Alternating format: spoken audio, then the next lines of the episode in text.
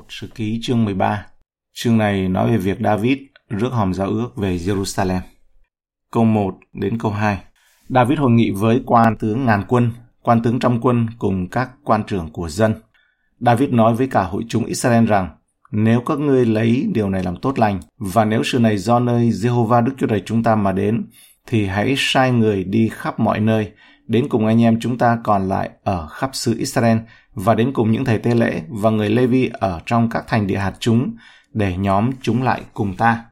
Đáng chú ý là những câu này không nói rằng David cầu vấn Đức Giê-hô-va. Một nhóm người tin kính với ý định tốt sẽ sớm phạm phải một sai lầm nghiêm trọng bởi vì họ bàn bạc với nhau chứ không phải là với Đức Giê-hô-va. Trả lời cho những người anh em chúng ta còn lại ở khắp xứ Israel. Theo nghĩa đen của chữ này là những người anh em của chúng ta còn lại. Điều này có thể phản ánh phần nào mức độ nghiêm trọng của cuộc đàn áp lớn thứ ba của người Philippines đối với Israel vào năm 1010 đến 1003 trước công nguyên mà David vừa mới dẹp tan. 2 Samuel chương 5 câu 20 câu 25. Câu 3. Rồi chúng ta thỉnh hòm của Đức Chúa Trời về cùng chúng ta, vì trong đời sau lơ chúng ta không có đến rước hòm giao ước mà câu vấn Đức Chúa Trời. Đây là hòm giao ước mà Đức Chúa Trời đã truyền lại cho môi xe lập hơn 400 năm trước thời David. Đó là một chiếc hòm bằng gỗ. Chữ hòm có nghĩa là cái hộp hoặc cái rương, được bao phủ hoàn toàn bằng vàng và có nắp hoặc đỉnh trang trí hoặc phía trên cùng trang trí công phu bằng vàng được gọi là nắp thi ân. Hòm của Đức Chúa Trời dài 11,4 mét, chiều rộng và chiều cao bằng nhau là 6,86 mét. Trong đó có bảng luật pháp mà môi xe đã mang xuống từ núi Sinai, một bình được đầy mana và cây gậy trổ hoa một cách thần kỳ của Aaron như là một sự xác nhận về quyền lãnh đạo của ông. Hòm của Đức Chúa Trời chúng ta đã đến từ đất của người Philippines, tức là nó trở về từ đất người Philippines khoảng 70 năm trước đó, một sa miên chương 7 câu 1. Trong những năm đó, nó nằm ở trong nhà của Abinadab, nhưng bây giờ David và những người khác muốn đưa nó trở lại trung tâm của ý thức quốc gia. Câu 4. Cả hội chúng đều nói rằng nên làm như vậy vì cả dân sự lấy lời ấy làm tốt lành. Ý tưởng đưa hòm giao ước trở lại trung tâm ý thức của dân Israel là tốt, nhưng mà phương pháp mang nó về sẽ sớm bị lột tẩy ra là phạm sai lầm nghiêm trọng. Việc có hòm giao ước ở Jerusalem là điều tốt lành cho cả David và dân Israel. David biết rằng không phải ông mà chính Đức Giê-hô-va mới là vua thật sự của họ. Sự cai trị của chính David phải tùy thuộc vào ý muốn và ý chỉ của Đức Chúa Trời vì vậy, sự cai trị của David không chỉ là một sự nhận biết mà là còn là được mọi người công nhận. Câu 5 đến câu 6 David bèn nhóm cả Israel lại từ Siho khe Egypto cho đến nơi nào Hamat để rước hòm của Đức Chúa Trời từ Kiriat Jearim về. David và cả Israel đồng đi lên Baala tại Kiriat Jearim thuộc về Judah đang rước hòm của Đức Chúa Trời lên, tức là Đức Giê-hô-va ngự giữa Cherubim là nơi cầu khẩn danh Ngài. Hòm của Đức Chúa Trời tượng trưng cho sự hiện diện trực tiếp và sự vinh hiển của Đức Chúa Trời tại Israel. David coi việc đưa hòm ra khỏi bóng tối và nổi bật trở lại là ưu tiên hàng đầu. David muốn dẫn Israel sống động với cảm giác về sự hiện diện gần gũi và về sự vinh hiển của Đức Chúa Trời. Câu 7. Chúng rước hòm giao ước của Đức Chúa Trời từ nhà Abinadab để lên trên một cái cộ mới, còn Usa và Ahio thì dắt cộ. Vận chuyển hòm bằng xe bò là chống lại mệnh lệnh cụ thể của Đức Chúa Trời. Hòm được thiết kế để khiêng, theo như xuất ê ký chương 25 câu 12 đến 15, và chỉ được khiêng bởi những người Lê-vi thuộc dòng họ kê hát mà thôi. Dân số ký chương 4 câu 15. Ở đó người ta đã quy định rõ ràng rằng hòm giao ước phải được khiêng trên vai của các thầy tế lễ bởi vì việc của Đức Chúa Trời phải được những con người được biệt riêng ra gánh vác theo như Chúa quy định chứ không phải bằng những phương pháp hay là phương tiện. Chúng ta có thể tưởng tượng những người đàn ông này nghĩ gì. Hãy xem này, chúng ta có một cái xe mới, xe hiện đại và dùng để dành cho hòm giao ước của Đức Chúa Trời. Chúa sẽ rất hài lòng với cái xe mới lạ mắt của chúng ta. Họ nghĩ rằng một công nghệ mới hoặc là sự sang trọng có thể che đậy sự bất tuân ngu dốt của họ. Việc hòm bị bỏ quên lâu ngày có thể đã khiến những người đàn ông này không quen thuộc với những mệnh lệnh rất rõ ràng liên quan đến phương pháp di chuyển mà Đức Chúa Trời đã từng quy định hoặc họ có thể đã trở nên bất cẩn trước tầm quan trọng của việc chú ý đến những chi tiết đó. Người Philippines vận chuyển hòm bằng chiếc xe bò trong một sa mê chương 6 câu 10 đến 11. Họ thoát tội là bởi vì họ là người Philippines, không phải là dân sự của giao ước. Nhưng Đức Chúa Trời mong đợi nhiều hơn từ dân Ngài. Israel phải làm gương cho họ từ lời của Đức Chúa Trời, chứ không phải là theo gương của họ, theo những cái mút mới, phương pháp mới lạ, kỳ quặc của người Philippines. Israel gặp khó khăn vì họ không nhận ra rằng việc thờ phượng Đức Chúa Trời có nghĩa là họ không thể đơn giản tuân theo các tập tục ngoại giáo đương đại. Còn Usa và Ahio thì dắt cỗ xe mới. Ý nghĩa tên của những người con trai Abinadab này vẽ lên một bức tranh đầy ý nghĩa. Usa có nghĩa là sức mạnh và Ahio có nghĩa là thân thiện. Nhiều sự phục vụ cho Chúa là như thế này. Một chiếc xe mới, một sản phẩm mới, một sức mạnh dẫn đầu và thân thiện ở phía trước. Nhưng tất cả đều được thực hiện mà không cần cầu hỏi Chúa hoặc tìm kiếm ý muốn của Ngài. Chắc chắn David đã cầu xin Chúa ban phước cho quá trình mới này, nhưng ông không cầu xin Chúa về chính công việc này. Và đấy là một điều tốt được thực hiện sai phương cách. Câu 8.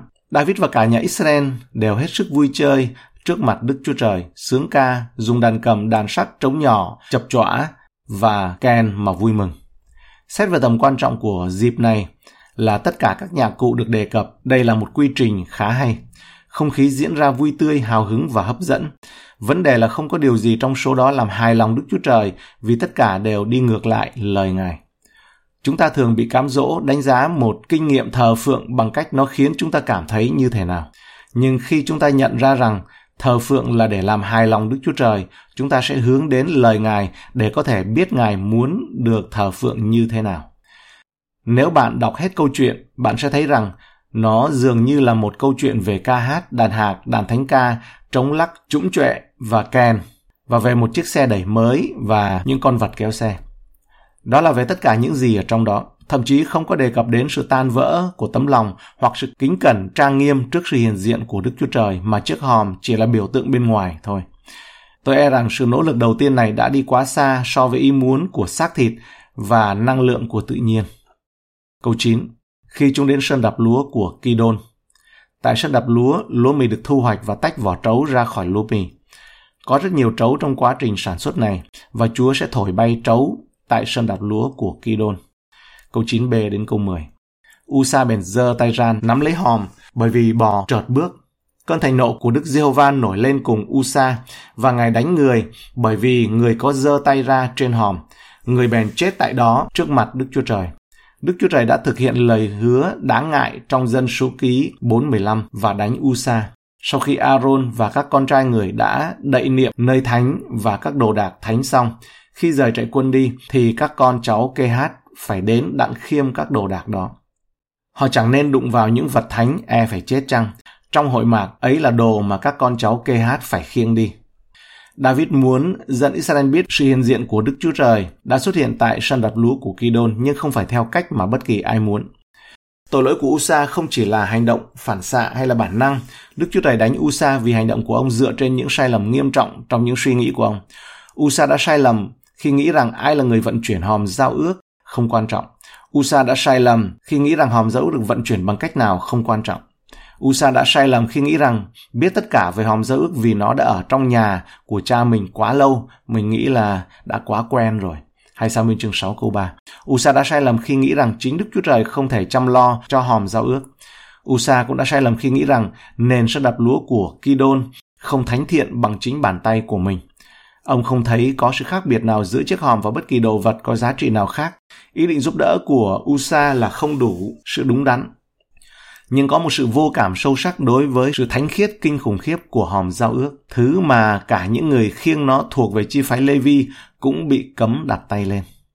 Câu 11 David chẳng vừa ý vì Đức giê va đã hành hại Usa, người gọi nơi ấy là Beret Usa, hay còn gọi vậy cho đến ngày nay. David không hiểu tại sao ý định tốt của mình vẫn chưa đủ. Đức Chúa Trời quan tâm đến cả ý định lẫn hành động của chúng ta. Câu 12 Trong ngày ấy, David lấy làm sợ hãi Đức Chúa Trời. Ông cần sợ Chúa, nhưng hãy sợ tội lỗi của chính mình. Vấn đề không ở chỗ Đức Chúa Trời hoặc với chính chiếc hòm, như sự ban phước cho nhà Obed-Edom đã chứng minh là hòm ở tại nơi đó thì ban phước cho nhà đó.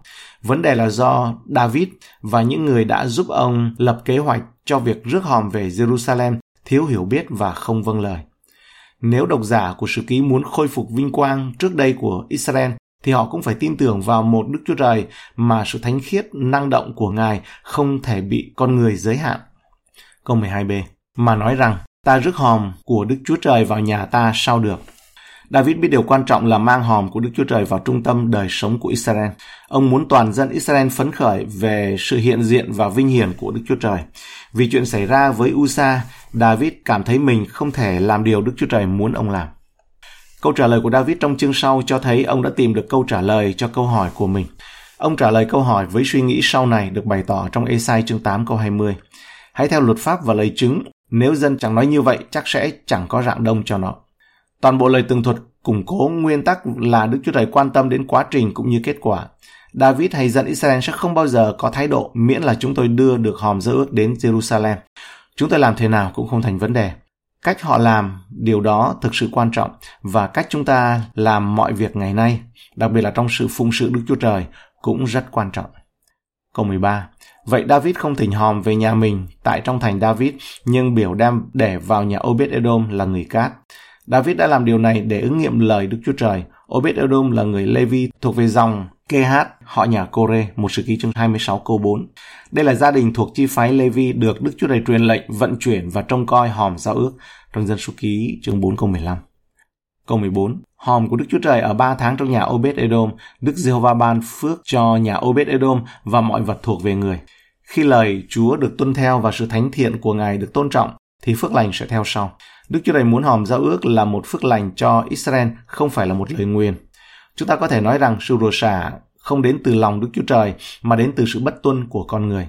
Selman tin rằng cái tên Obed-edom người cát có nghĩa là ông xuất thân từ hình cát và do đó phước lành cho ngôi nhà của ông là một ví dụ về phước lành bao la của Đức Chúa Trời với việc Chúa bày tỏ ân điển của Ngài cho cả Obed-edom và David.